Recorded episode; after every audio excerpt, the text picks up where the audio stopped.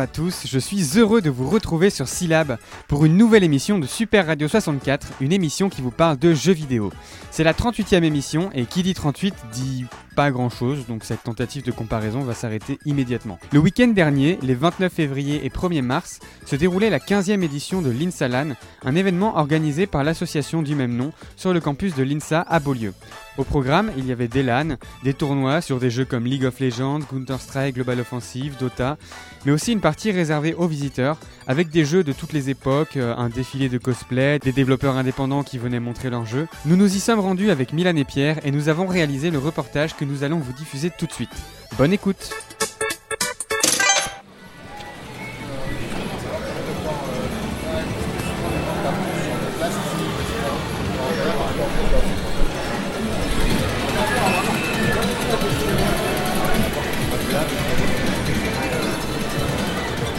Alors, euh, je suis euh, donc Whitley, donc euh, Ademar Proton. Donc, je suis vice-président de l'association. Je m'occupe de la partie tournoi, de la partie système, système et réseau.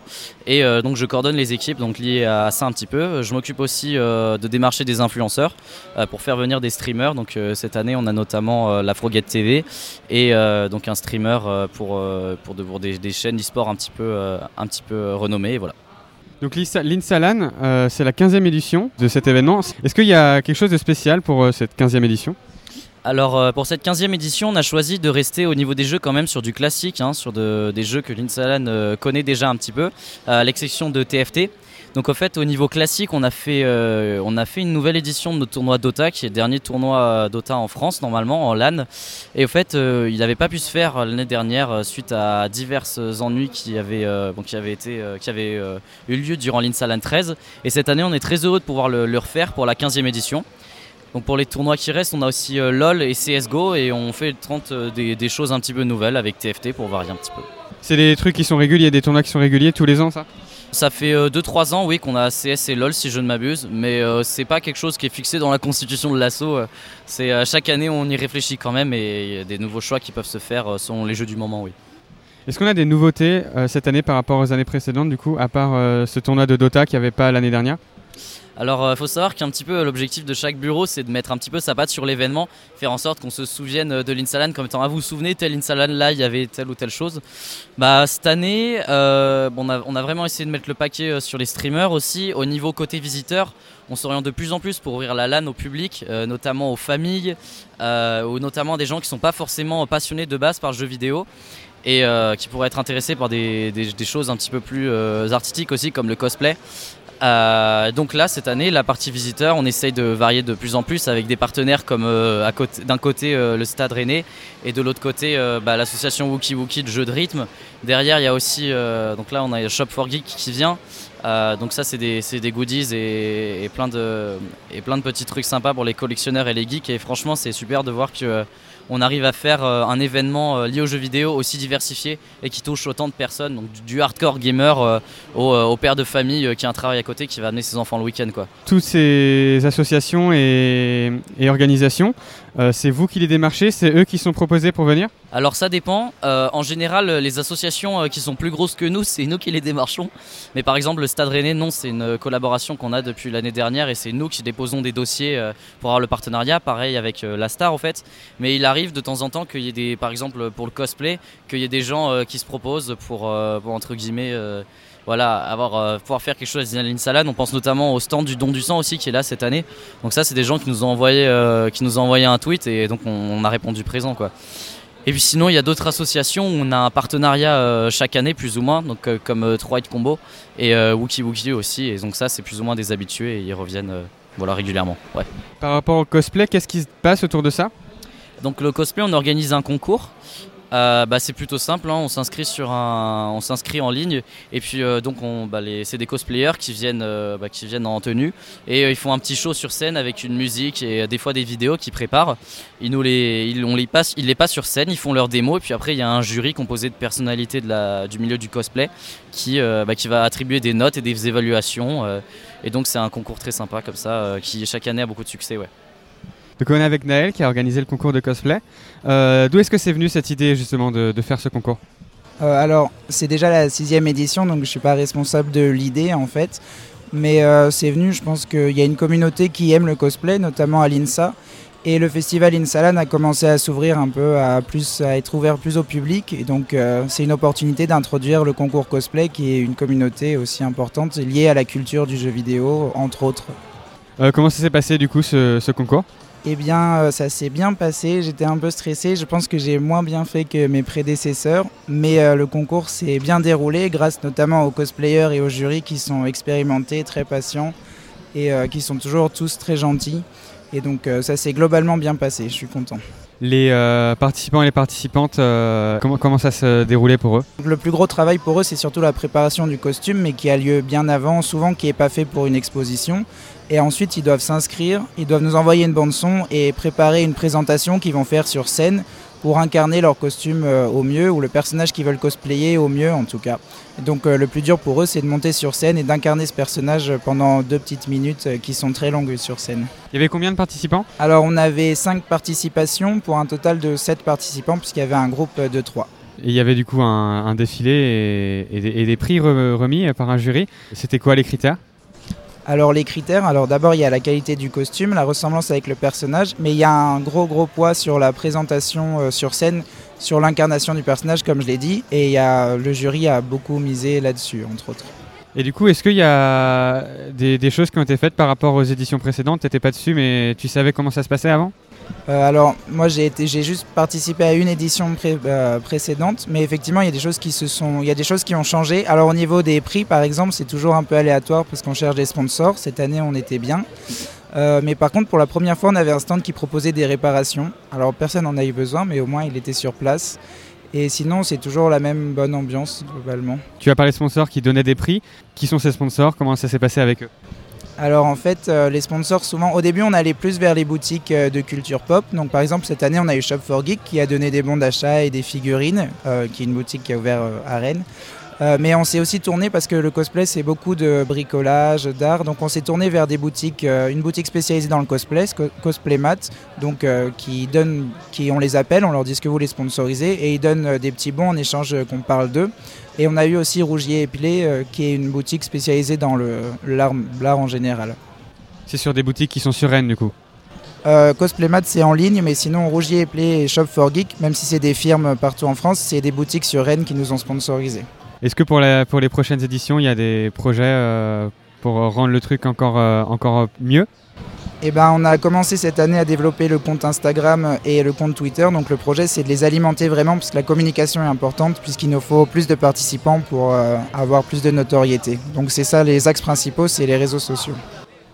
Bah, on vous souhaite bon courage en tout cas. Merci beaucoup.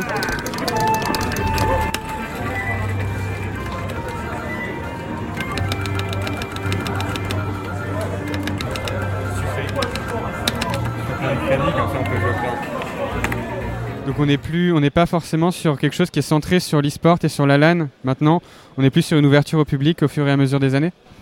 Alors euh, vraiment, il y a eu euh, un, moment où en fait les trois quarts de la halle ou de l'espace où on est actuellement étaient occupés par, euh, par les tournois e-sport.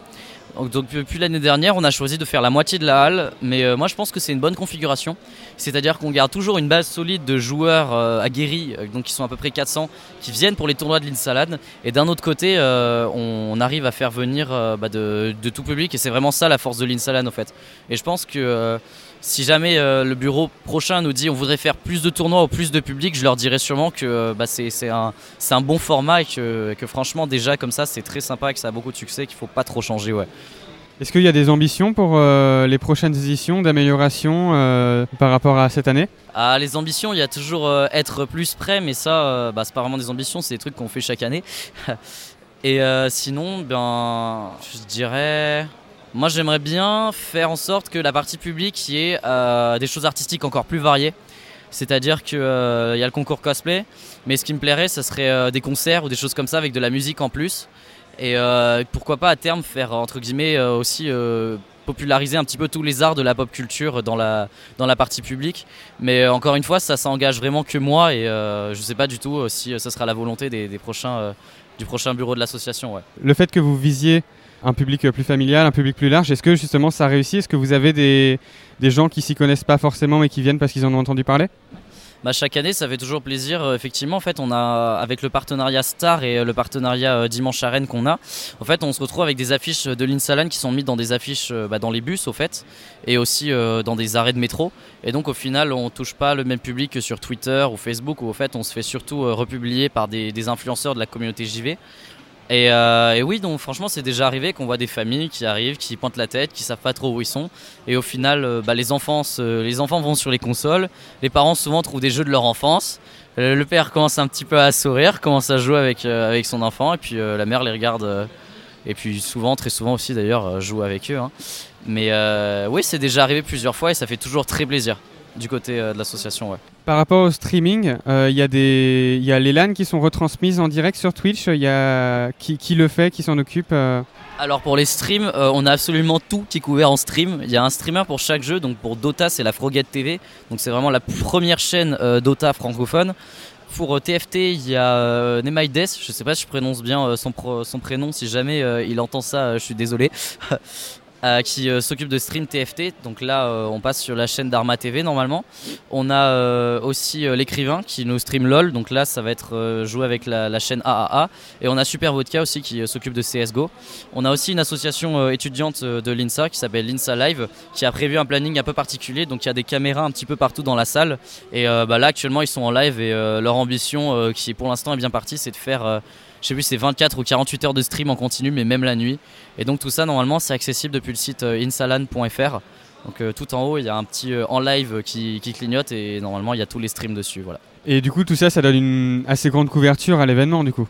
On n'a jamais vraiment les chiffres exacts parce que c'est compliqué, mais oui, en termes de couverture, si on parle par exemple du nombre de publics, l'année dernière on était à 3000 visiteurs dans la partie publique, donc voilà, plus la présence sur les réseaux, c'est quand même pas négligeable et voilà. Ici, là, on est un, stand où il y a de la VR. Le, fait qu'il y ait un stand VR, c'est pour rendre ça plus accessible, pour montrer à quoi ça peut ressembler à, des gens qui n'auraient pas les moyens ou qui, qui veulent juste euh, s'informer bah en fait la VR c'est fun et euh, normalement euh, il y a le, un de nos partenaires aussi qui n'a pas pu venir cette année. Euh, donc c'est VGR Virtual Gaming Rennes. Et cette année on était très déçus de ne pas les avoir. Et donc on a essayé de recréer un petit peu un stand VR parce que d'habitude c'est des gens pionniers sur leur technologie. Au fait ils ont des stands où on peut jouer debout avec un casque VR et des chaussures. Et du coup on marche sur une plateforme. Et donc on peut se déplacer comme ça. Et cette année ils n'ont pas pu venir. Et du coup bah, on était triste. On leur a dit, ils sont tristes aussi. Et on a fait notre stand VR à notre sauce. Voilà.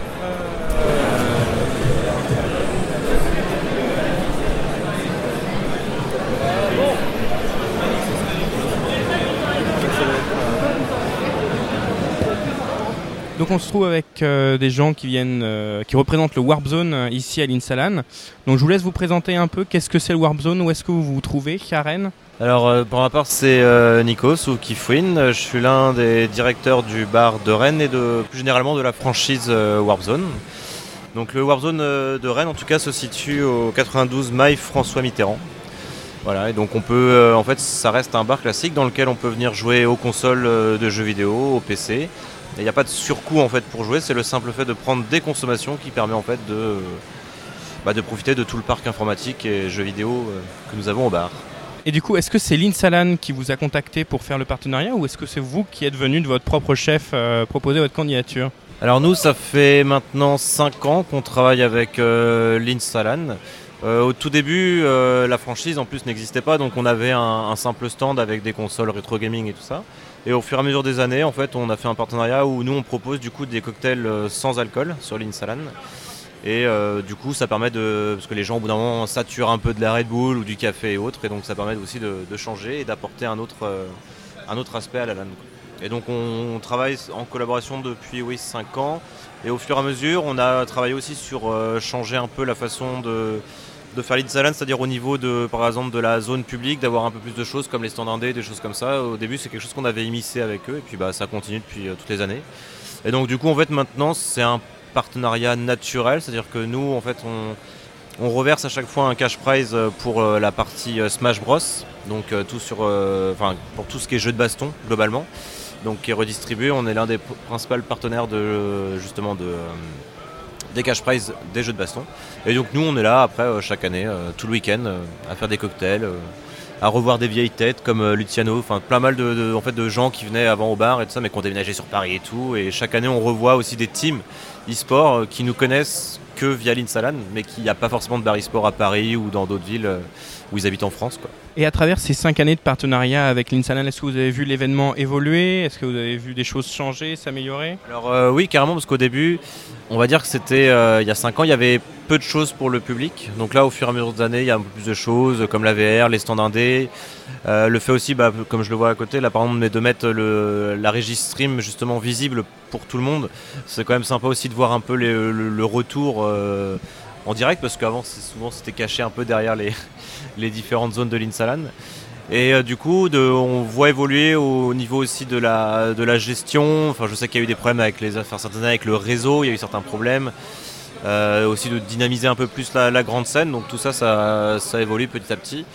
Après, ils sont toujours forcément bloqués parce qu'il reste une, ça reste une association, ça reste au, sein d'une école. Ils sont bloqués par la taille des murs, ils sont bloqués par les dates de location de salles, si les profs de sport libèrent la salle avant et tout ça. Donc il y a pas mal de choses comme ça qui rentrent en jeu. Mais euh, toujours, euh, enfin, chaque année, on revoit aussi les anciens présidents, les anciennes équipes qui reviennent toujours chaque année, même au bout de 5 ans, il y en a toujours, on les revoit, ils viennent à l'Insalan. Et c'est vrai que c'est toujours une implication euh, assez compliquée aussi des bénévoles parce que c'est assez éprouvant. hein. Ils ont commencé le montage euh, le jeudi ou mercredi. Et euh, ils finissent le démontage le dimanche, le soir même, il faut que tout soit rangé absolument. Donc c'est vrai que c'est assez sportif quand même comme événement. Parfois, ce que je peux regretter, ce qu'on voit parfois sur des réseaux sociaux, des choses comme ça, après les events, quand il y a eu des soucis de connexion ou autre, il faut, faut rester. C'est pas une GA, enfin, ça reste quand même une. Ça reste en 100% bénévole, je veux dire, il n'y a personne qui, n'est, euh, qui est payé pour euh, créer ce, ce festival qui a euh, quand même au moins une- déjà plus d'une quinzaine d'années. Et c'est vrai que si on compare à d'autres événements euh, LAN euh, en France, c'est vrai que les GA, tout ça, il y, a des gens qui sont payés pour, il y a des organismes qui sont payés pour.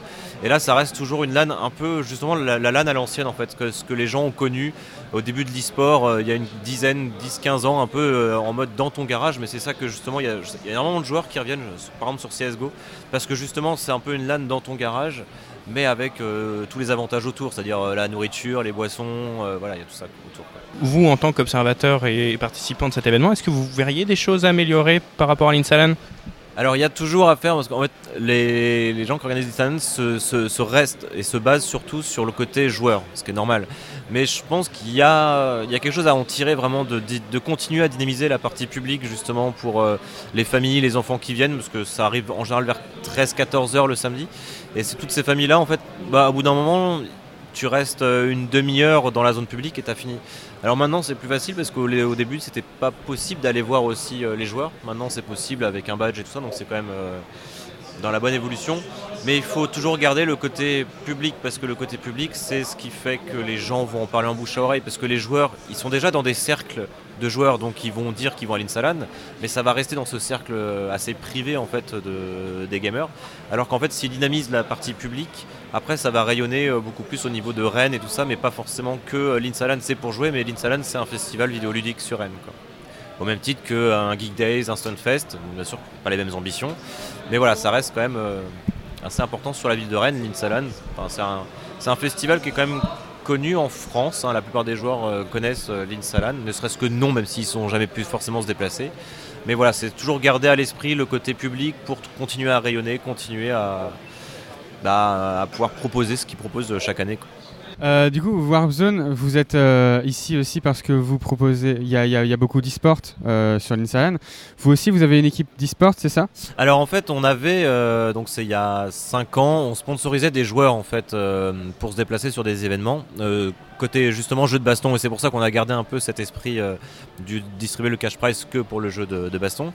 Après, il faut savoir que hum, à la base, on était un bar, on reste toujours un bar, donc sponsoriser une équipe pour un bar, un bar a déjà des coûts énormes de, production, de, vente, de salarial et tout ça. Donc c'était pas possible, donc on a arrêté le, partenariat. Je sais que certains de nos concurrents ont essayé de faire la même chose et ils ont arrêté aussi au bout de 2-3 ans parce que c'est un, ça reste une forme de gouffre financier.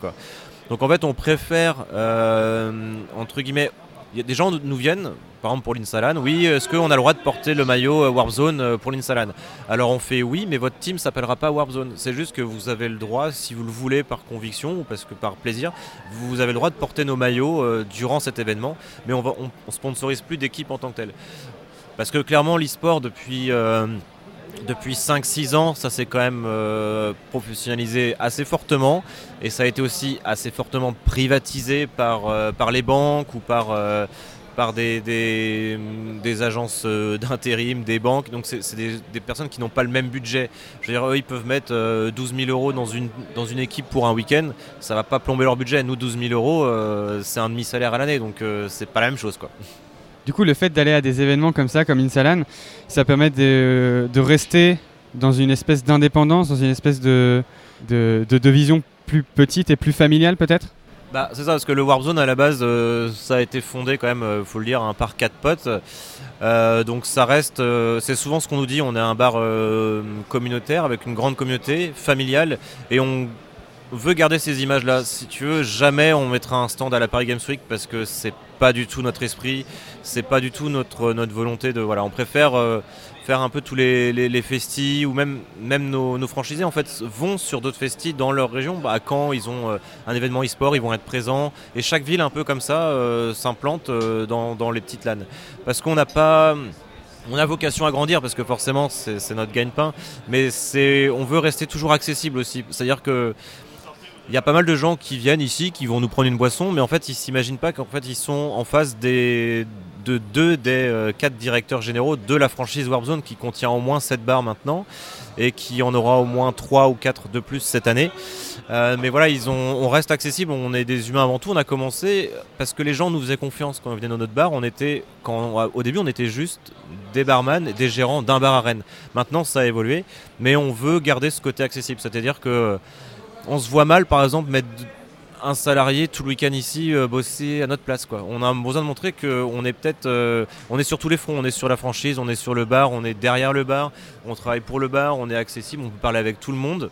Et on n'est pas en- on n'est pas d'une façon certaine, enfin on n'est pas en mode euh, pédant ah bah non maintenant je fais ça, je suis directeur blablabla, je m'éloigne de tout ce petit monde de la LAN, voilà, on n'est pas du tout là et puis l'Insan, c'est toujours, euh, toujours assez fatigant pour nous. Mais voilà, c'est un endroit qu'on kiffe parce qu'on revoit plein de vieilles têtes aussi, comme je disais tout à l'heure. Bah merci beaucoup, bonne journée.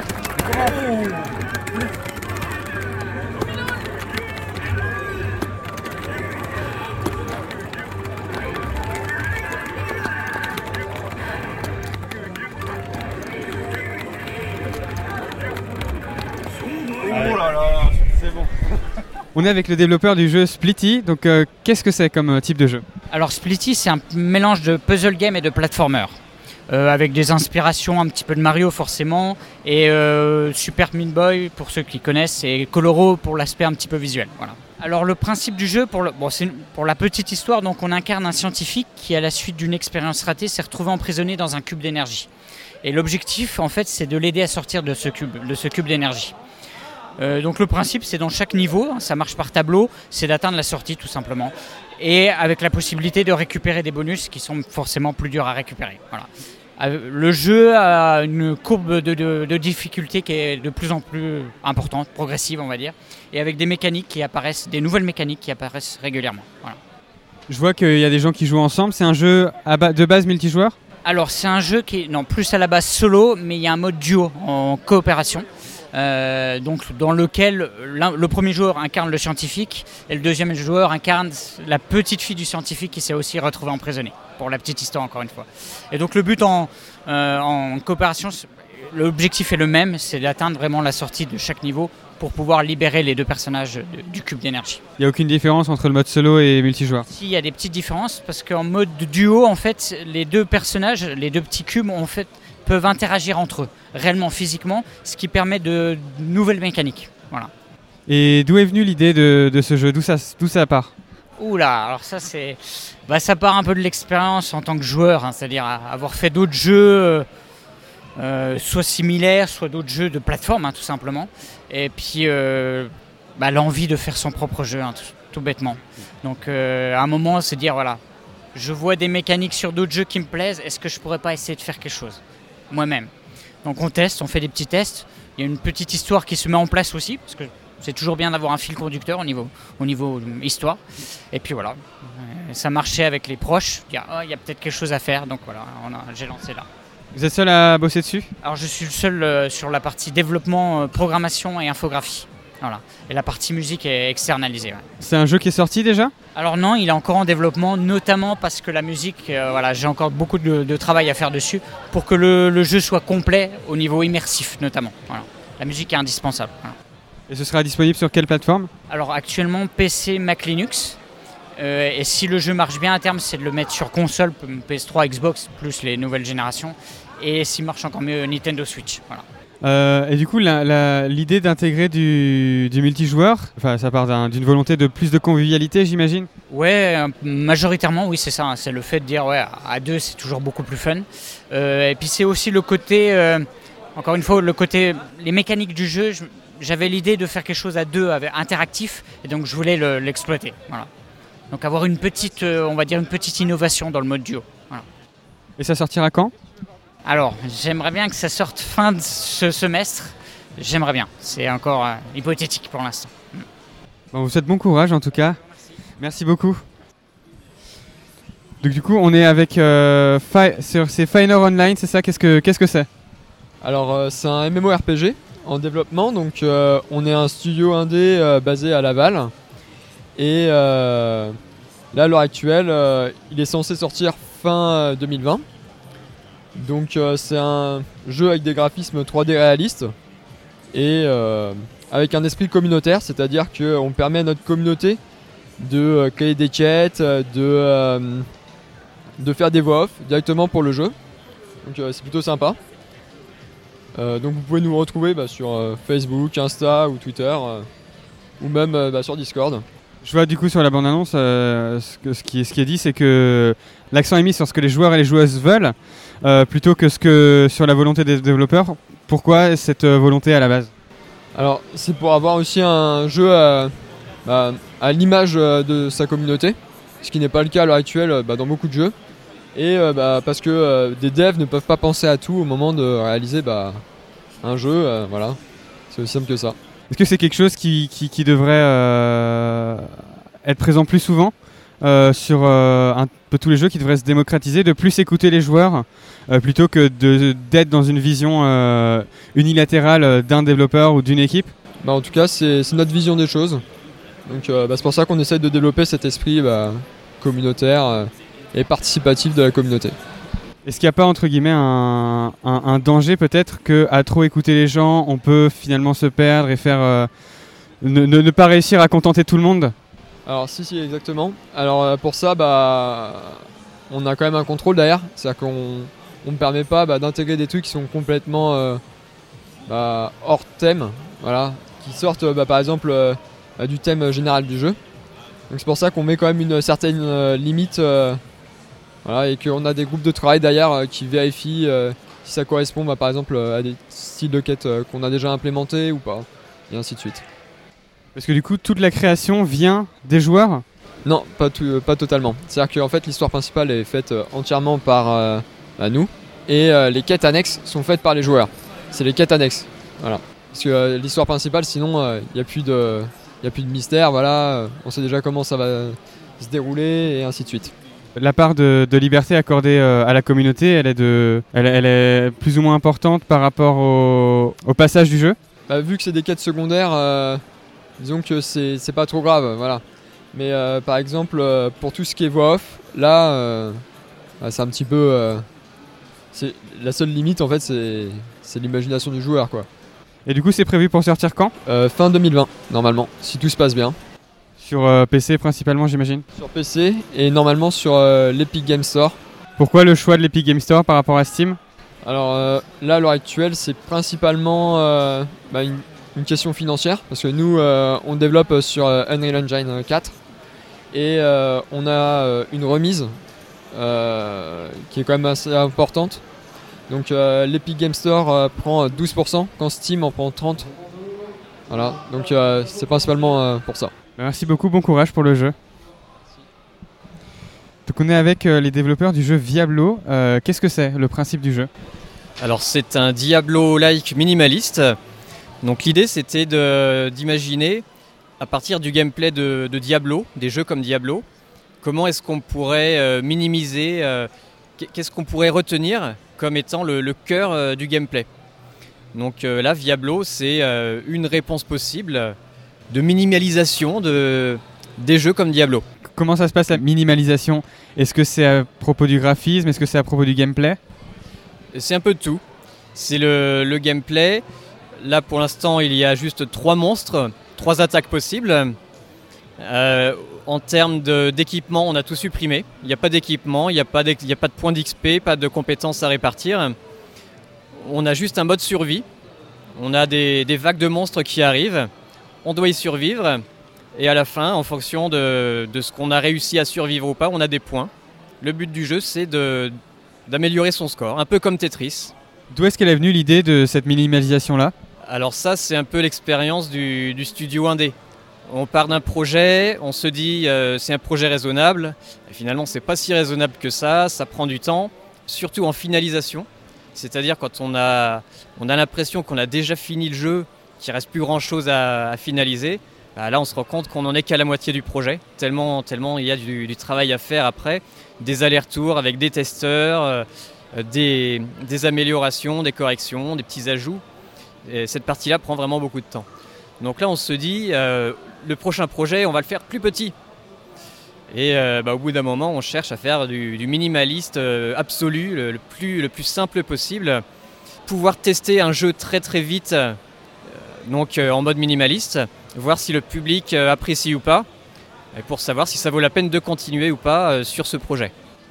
Est-ce que ça s'inscrit dans un espèce de mouvement euh, qu'il y a dans le jeu vidéo ou c'est quelque chose, une initiative qui vient de vous? Je sais pas si c'est un mouvement, euh, il y en a très probablement pas mal d'autres qui, le font aussi.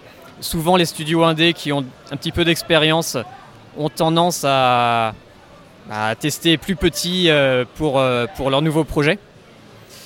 Mais c'est plus de la stratégie d'entreprise hein, qu'un choix. Après en termes de choix, euh, moi ça, m'intéresse quand même euh, d'un point de vue euh, bah, intérêt personnel. Intérêt personnel. Au niveau écologique aussi, un jeu minimaliste, c'est un jeu qui va être moins gourmand, notamment en graphisme. Et euh, bah, faut, faut pas oublier que le, le numérique a aussi son impact sur l'écologie. Donc le minimalisme a aussi cet intérêt-là. Est-ce que c'est aussi une manière de prendre à contre-pied l'idée qu'on a à la base de vouloir faire toujours plus grand, de là vouloir faire toujours plus petit et quand on fait trop grand, on se dit ah non mince, il faut que qu'on lève le pied Oui, oui, tout à fait. Euh, C'est-à-dire que un jeu qui est très poussé graphiquement, qui a plein plein de fonctionnalités, plein de, je sais pas, plein d'animations, euh, plein plein d'armes, plein plein de monstres, bah, il n'est pas forcément plus fun qu'un jeu qui, est simple. Euh, une, une console dernière génération ne nous donne pas forcément plus de, de fun que les, que les anciennes. Je, je veux, je suis, je suis pas en train de, de prôner pour du, du retour à l'ancienne, mais pour euh, ne pas oublier qu'on peut avoir euh, satisfaction dans la simplicité aussi. C'est un jeu qui sort sur quelle plateforme?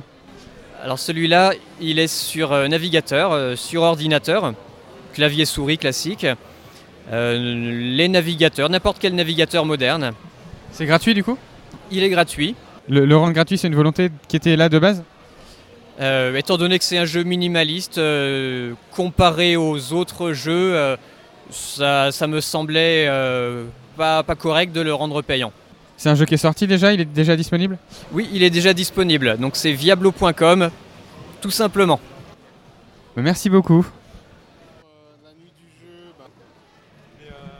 Du coup, Sushi, tu es président de l'association Wookie Wookie. Qu'est-ce que c'est l'association Wookie Wookie Alors, l'association WikiWiki est euh, une association euh, rennaise, enfin basée à Rennes en tout cas, euh, qui promeut les jeux de rythme euh, typés arcade, comme Dance Dance Revolution, Taiko no Tatsujin, Pop and Music. Et on essaie de couvrir des événements à droite et à gauche pour faire découvrir ces jeux aux gens, parce qu'on ne peut pas trop en avoir chez soi.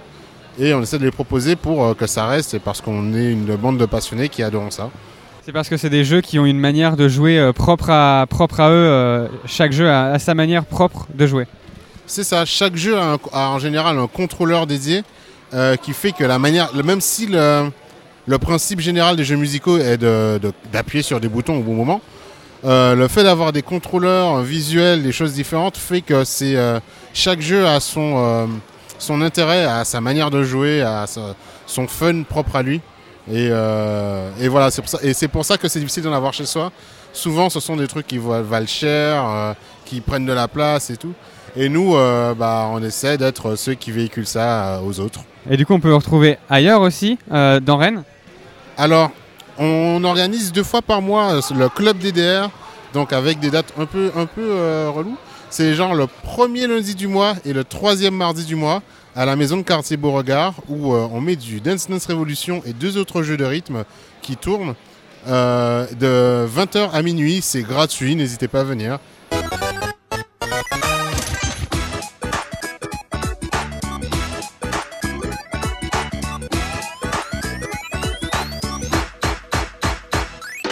Voilà, c'est la fin de cette 38e émission de Super Radio 64 sur Syllab, consacrée à la 15e édition de l'INSALAN qui se déroulait le week-end dernier à l'INSA de Beaulieu à Rennes. Merci beaucoup de nous avoir écoutés, merci à l'INSALAN de nous avoir accueillis, et merci aussi à tous les gens qui ont bien voulu parler à notre micro. Vous pourrez retrouver toutes les informations quant aux personnes qui se sont exprimées dans la description du podcast de cette émission. Merci à Milan et Pierre pour avoir également réalisé le reportage. Vous pouvez retrouver cette émission en podcast ainsi que toutes les autres sur www.c-lab.fr et vous pouvez également nous retrouver sur Twitter sr64 syllabes. Merci encore de nous avoir écoutés et on se retrouve la prochaine fois pour une nouvelle émission de Super Radio 64. Salut